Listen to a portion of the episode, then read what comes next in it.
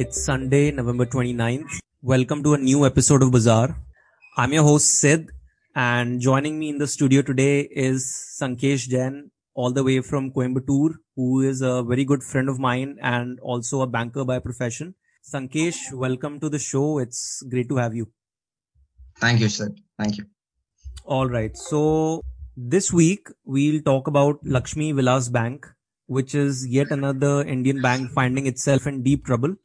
And, you know, if you're a depositor in Lakshmi Vilas Bank, you can now withdraw your money, which was previously like before a week back, it, it was under moratorium, but effective from 27th November, you can withdraw your money without any limits.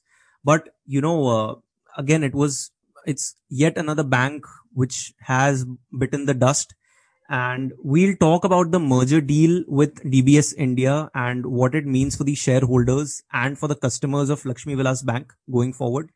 Uh, but first, let's let's take a deeper dive into the history of Lakshmi Vilas. Uh, for people living up north in Delhi, Bombay, you know, this is a name we've not really heard. Lakshmi Vilas is, it's mostly a bank which is, know, it has its presence in South India and Tamil Nadu and I think the core geographical area is Tamil Nadu, isn't it? Yeah, yeah, right. It, uh, the bank had started its operations in Tamil Nadu and has been in running successfully in Tamil Nadu for the past 1990 plus years. But it did ex- try to expand uh, somewhere around 1980s uh, and 1995 is when uh, the liberalization scheme was announced. Um, but yet uh, it had its core functioning uh, restricted to Tamil Nadu. Mm. And I understand that this bank has been in business for almost a century now. Like you told me around 93, 94 years. So, so it's, it's been in business and it has been doing pretty well. But, you know, my, my question is what changed in the past decade or so? Like the company now has somewhere like a gross NPA of around 25% and, you know, its bottom line has been in the red for quite a few, few years now. So, when did things go wrong for Lakshmi Vilas? Uh, Lakshmi Vilas Bank, like all small banks, right? It has been its business with small uh, retail bank functioning uh, as such. But what's specific to LVB is that in uh, after the global financial crisis, LVB saw that it could have a good good stake in uh, the corporate financing also. It started with uh, the Ranbaxy Laboratories, say uh, the owners of Ranbaxy Laboratories, Malvinder Mohan Singh and uh, his sibling Shivinder Mohan Singh, right? So they approached LVB for uh, funding for their new concern, that is a Fortis concern, and uh, that took a dip uh, somewhere around 2015. Why? Because Ranbaxy Laboratories also got into tussle in US uh, FDAs, and both these siblings were unable to pay the debt, right? So hmm. this was just one tip uh, in LVB's uh, books. Uh, so, and coming to the NPAs, if you were seeing the NPAs, the NPAs of LVB is somewhere around 25 percentage in 2020, what we are seeing.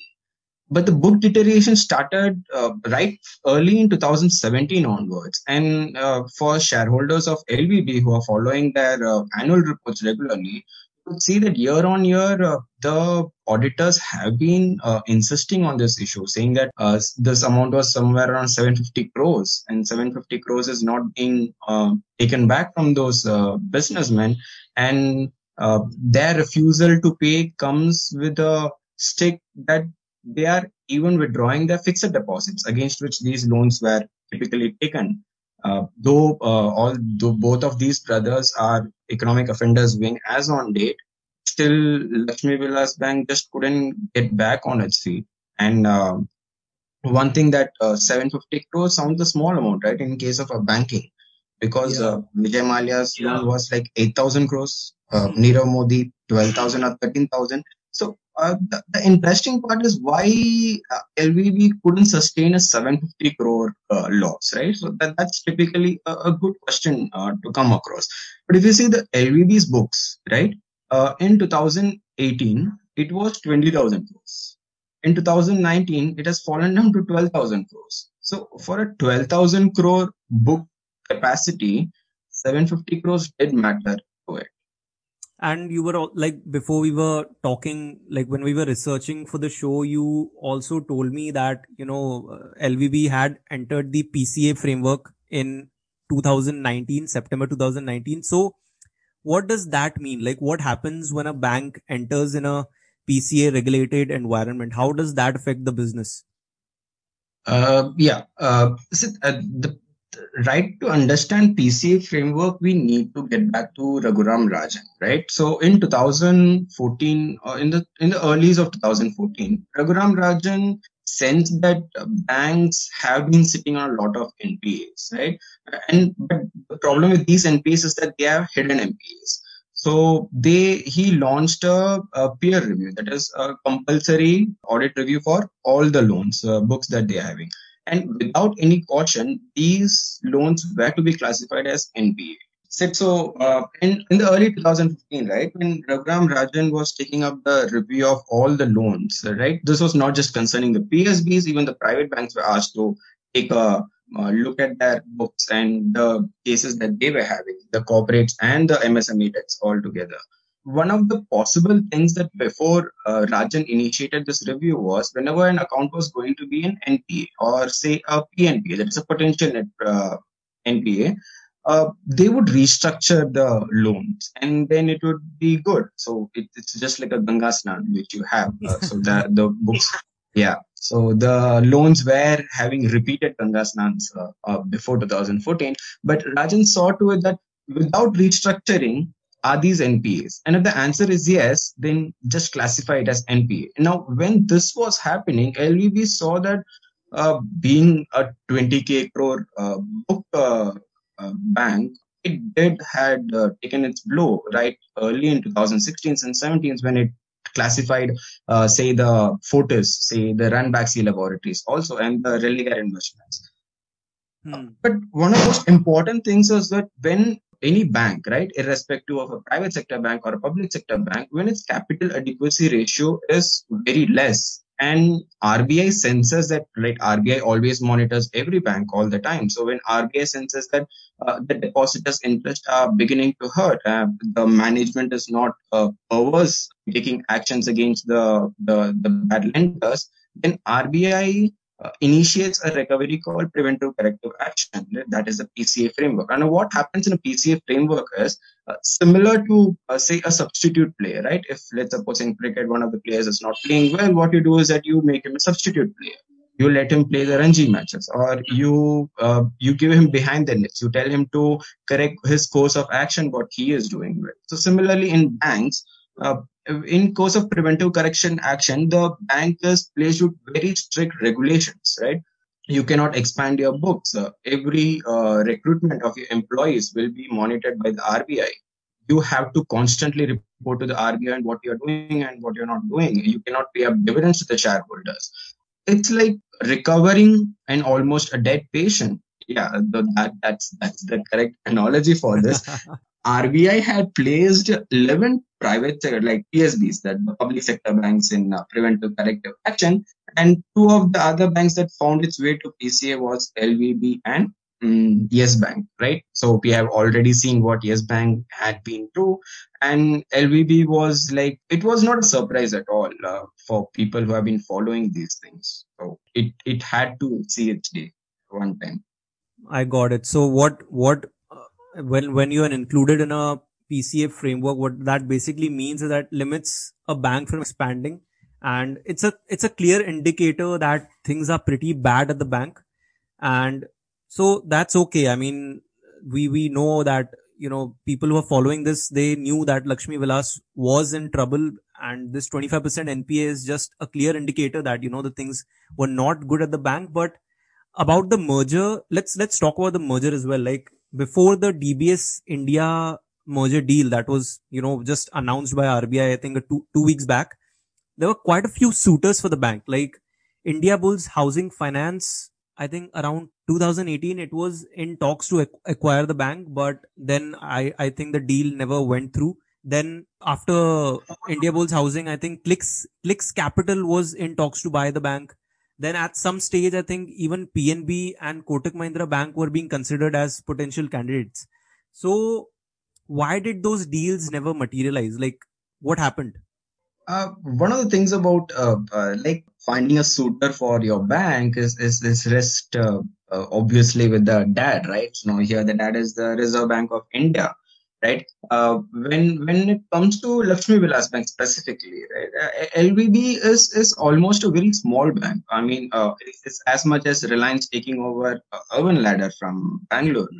so every bank could have found uh, itself taking over LVB, but RBI was adamant uh, with the way it wanted to move forward. Before uh, India Housing Bills, we had Indostar Capital Finance, which was ready to, uh, it had an Everstone Capital uh, company which wanted to have stakes in LVB, but uh, the shareholders didn't allow. Uh, now, this is a very interesting scenario. Why? Because shareholders were one of the major cause why LVB is uh, taken over by DBS as on date. Now, we'll come to that uh, at later part. But now, focusing on the question that you have asked, uh, what about other suitors? Right? So, after Indostar Capital, we had this one very interesting person, the Housing Bulls.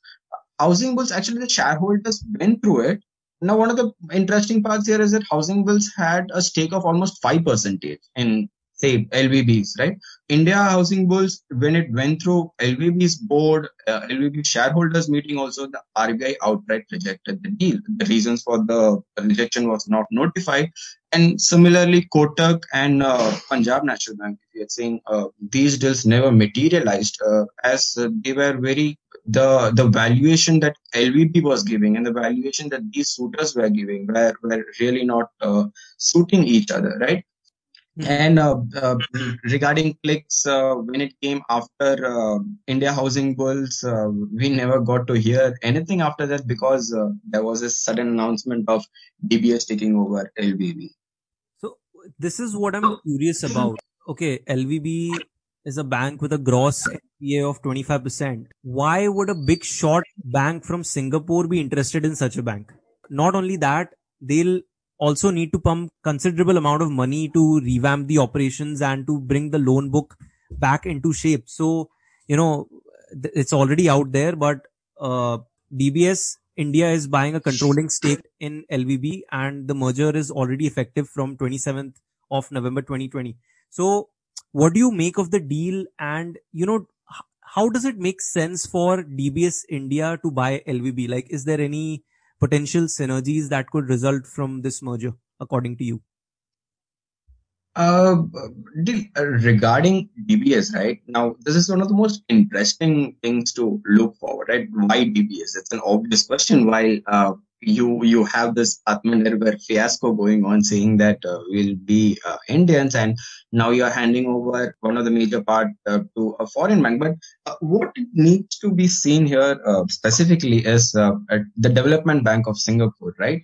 what DBS is is, is a bank established by the government of Singapore and this bank is uh, has seen its 50 years of successful running it's one of the most successful bank in southeast asia as a whole now, we're coming to the India story, right? RBI had always maintained this with the foreign banks, saying that if you are uh, having a localized bank in India, that is, if if a bank you're setting up in India is being headquartered and if it is registered in India, then we are going to favor you than other local banks, right? So the government of Singapore, uh, through this uh, Development Bank of Singapore Limited, when it came into India, it set up a local bank uh, so DBS is a local bank. It is a hundred percent wholly owned subsidiary, but uh, as it is, it is registered in India.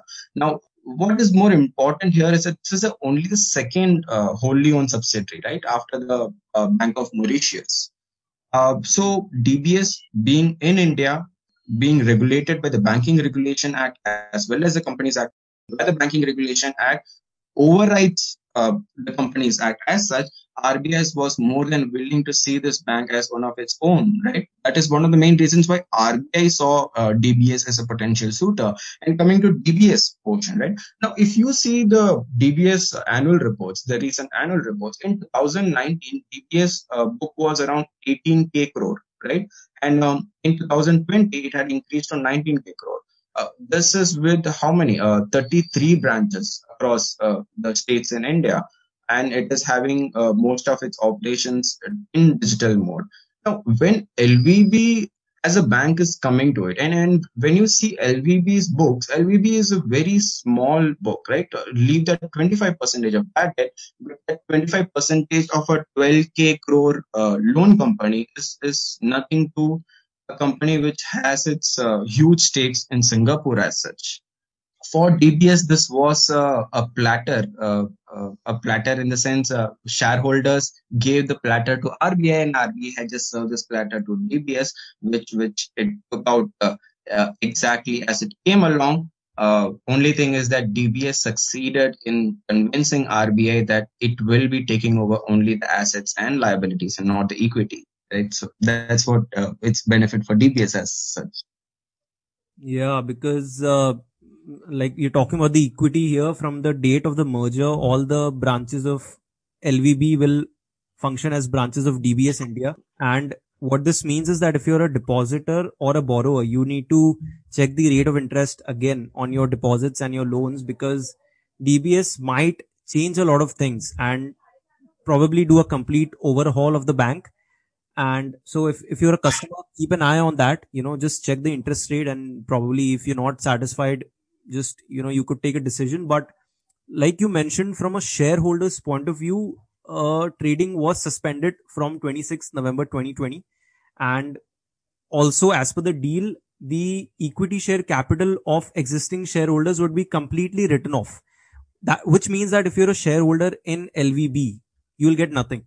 It's done. Like you you get zero value out of the shares of the the shares that you hold of LVB, which is it does not make sense because like that that's I think that's detrimental to the shareholders in some sense. And I think there is some case going on, and Madras High Court has passed some sort of an order, like you know, to give some relief to the shareholders of Lakshmi Vilas Bank. But again, you know, this deal just it's a it's a win for it's a big win I think for DBS India because I also remember you telling me that DBS is an amazing service provider. Like you told me, uh, you could open a bank account in DBS within 15 minutes. Like if I'm, if I'm not wrong. Yeah. Uh, uh so that, that's one specific thing which I had, uh, witnessed it myself. My D, DigiBank account, right? That is again one of the branches of DBS Bank, uh, was open in less than, say 10 to 15 minutes. That that took the time. But uh, coming to the shareholder point of view right uh, one of the most important questions that people are raising is that uh, uh not it detrimental to shareholders? Like uh, why should the shareholders suffer? Now uh, given this is the basic fundamental principle of any investing that as an equity shareholder you are the last resort. You are going to take the last bread out of the crumb. I mean, the last crumb out of the bread, however you're going to put it. But uh, why was this chosen by RBI? Like because there is no precedent to it. If you are seeing the past mergers, the let's suppose say Centurion Bank's merger with the ICICI, like the Bank of Rajasthan's merger with ICICI, then you have the Global Trust Bank, which had also a merger. At every point, uh, these mergers were in effect keeping the shareholders' interest. That is, the shareholders were given uh, more or less uh, equity shares in the in the amalgamated company as such. But why not LVB? Uh, the, the, interesting part here to note is that. Uh, the LVB shareholders managed a coup in September right now that's something which uh, which did irate uh, RBI as such. The RBI had been invoking repeated regulations over LVB saying that uh, see this is a bank which is not being run properly. The management is not uh, is, is not up to the task of what a banker should do. And for the past five, six years, RBI has been hand on in LVB, giving it so many chances internally to regulate itself. And if you're seeing LVB from a management point of view, for the past seven or eight years, uh, no chairman except one has completed its full term with LVB. Hmm. And in September, right, uh, coming September 2020, seven directors, right, they were ousted by the shareholders from LVB. This also included the chairman who was sitting and also the statutory auditors of LVB. So this is something which uh, RBI was like couldn't take anymore. Uh, it was like if if there is management as such, and if you're not able to appoint uh, proper people on board, then I need to take a bigger hand because RBI, RBI as rightly said, has a bigger power. Uh, by Banking Regulation Act, and the extraordinary powers also make it easy for RBI to take over the bank's management where it finds that it's being not run properly. And, and I think that's one of the major reasons when DBS uh, proposed to uh, RBI, right, under uh, under its uh, clause seven, I think so, of the Gazette notification, where it specifically states that uh, every share capital, including the reserves and surplus, will be written off before the amalgamation, and that's that's a Gazette notification, and RBI was willing to give hand on gloves to the DBS. I think that's that's an RBI stake definitely RBI has a lot of power and you know it can it can regulate the banks any way they want to. So I mean the shareholders are obviously not happy but I mean if you if you are a logical shareholder you probably would have sold your shares well before 26th November 2020 before the trading actually got suspended. And probably if you just did a little bit of research you probably would have never invested in LVB like even three or four years back, the, the cracks were there for everyone to see. So, you know, it's, it's, I think most people who lost money were the ones who traded in LVB. And I remember you telling me just before the trading was suspended, like three or four days back, there was some major buying, crazy buying that happened, like 29 lakh shares I think that was the volume, right? 29 lakh shares. Yeah, yeah, 28 lakh shares and the bid price was 7.65. And, and one of the most crazy things about this set is that uh, uh, I being in a tier 2 city, right? So I had pretty much two or three people coming up to me and asking uh, LVB's price is uh, 52 week low. Like, uh, can we invest in LVB? And that's uh, right and, and I think it's proper also like because uh, now you're seeing the company from a speculative point of view, and from a speculative point of view, it's like it's it's your call. You lose, you lose the entire amount. You win, you win a big stake. Uh, but going for LVB, uh, when you know that it is being taken over by DBS, uh, it's, all over the news, and still buying it like 28 lakh shares, so 7.6 for this this comes somewhere around 2.5 crores. Now that's that's an investment. I I am like visibly not sure who could have done this thing. You cannot call that we we cannot term it as an investment. That's basically you you gambling with your money. That's that's how yeah, exactly. I would say because obviously like it's all in the news. You know that probably like the news of trading suspension I think was not there before. Like it was only released around 25th of November. So people who bought 23rd or 24th, they were not aware that trading would be suspended. But even after that, you know that you're not going to get anything. DBS is not going to give you any shares. Even then, if you're yeah. buying, then my friend, you are in trouble. Then I'm, I, I find it hilarious that people were still buying LVB so close to the and that's indian market right? This is not new. It, it, has happened all the time right? Even with yes bank you can find the the buy dips when yes bank uh, uh, was right out of moratorium. Uh, there was a crazy buy run for yes bank also. I remember yes bank hitting a low of around 5 rupees and people were still buying it. I mean and they they made a lot of money. It's it's not that people did not make money but you know it, it's just how the indian markets are very speculative. Like how much ever we want to talk about fundamentals, but a lot of stuff that is happening is because of speculation. We will not go deeper into it because uh, that might yeah you you cut the portion that will be fine yeah. yeah so so that's that's what it is and so so we also wanted to cover something about the depositors like uh, you know we've seen with pmc bank and we've also seen with yes bank like the moratorium and how there's a limit on your withdrawal. Like with uh, LVB, it was 25,000. So, you know, no one thinks before, in, you know, putting their money in a bank. Like even when I put my money in a bank, when I choose my bank, I don't do any sort of research. But after seeing all these, uh, you know, banking tragedies that are happening, I think it's, it's, I think necessary to do your research before you put your hard earned money into a bank.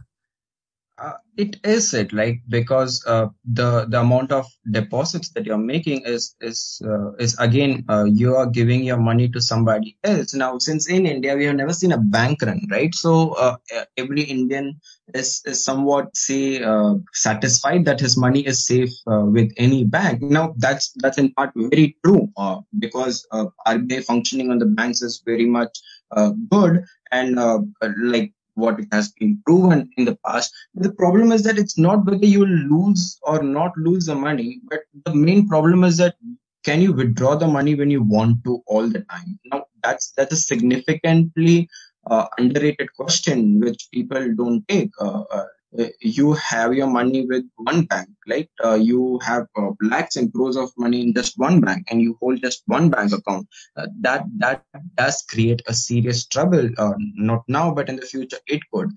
So uh, one of the fundamental things to go about here is that if you have a significant amount do spread it across two or three banks don't have all your eggs in one basket it doesn't just apply to share markets it also applies to your bank deposits uh, so uh, and it's also good to have at least one public sector bank, uh, not not the IDBI uh, likes of the Karnataka Bank likes, but uh, the likes of the Punjab National Bank or the State Bank of India, knowing that uh, those banks are are safe at least for the next decade or so, right? Definitely. I mean, you know, after Yes Bank, after PMC, and now LVB, I think people you know will will do some research like just check a few ratios the casa ratios and the capital adequacy. I'm not, I'm not saying check go deep into the books but just check what is the liquidity of the bank. It's it's very easily available on google on money control and you you can just do some research before you put your money in the bank. So i, I think it's very important like you said to not put all your eggs in one basket diversify I, I think people have never thought of banks in this way before, but you know, banks are not risk free. There is some sort of risk when you put your money in a fixed deposit or in a, you know, it's in a savings account. It's, it's not risk free. So do take that in mind. And, uh, you know, that's it for today's show. Uh, Shankesh, uh, thank you for coming on, buddy. It was great having you. Thank you, sir. I'm, I'm grateful for being here. Thanks. And I hope that I can have you for more shows on hmm. banking and on other topics as well. So let's be in touch. Will be said forever. Definitely. All right, guys. That does for today's edition of Bazaar. People on the show may have certain recommendations to buy or sell, but don't buy or sell based on what you hear. Do your own research before you take any investing decision, and also do your research when you are putting money in a bank. So that's it for today, and we'll see you next week.